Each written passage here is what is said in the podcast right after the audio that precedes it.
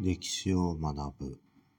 歴史とは過去を振り返って今に生かし、より良い明日を築く学問です。いかがお過ごしでしょうかミスターです。問題。個人の経済活動において何も制約を受けずに、それぞれの自由な意志のもとで経済活動が行われることや、その状態を何というか、漢字4文字で答えなさい。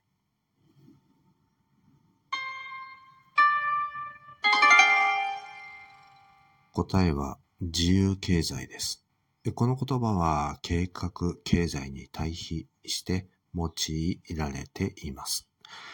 各経済主体の活動が各々の自由な意志に任されて行われています。国家などによる干渉、そして規制を受けない経済体制のことを言います。今回はこの辺でおしまいにします。それでは次回までごきげんよう。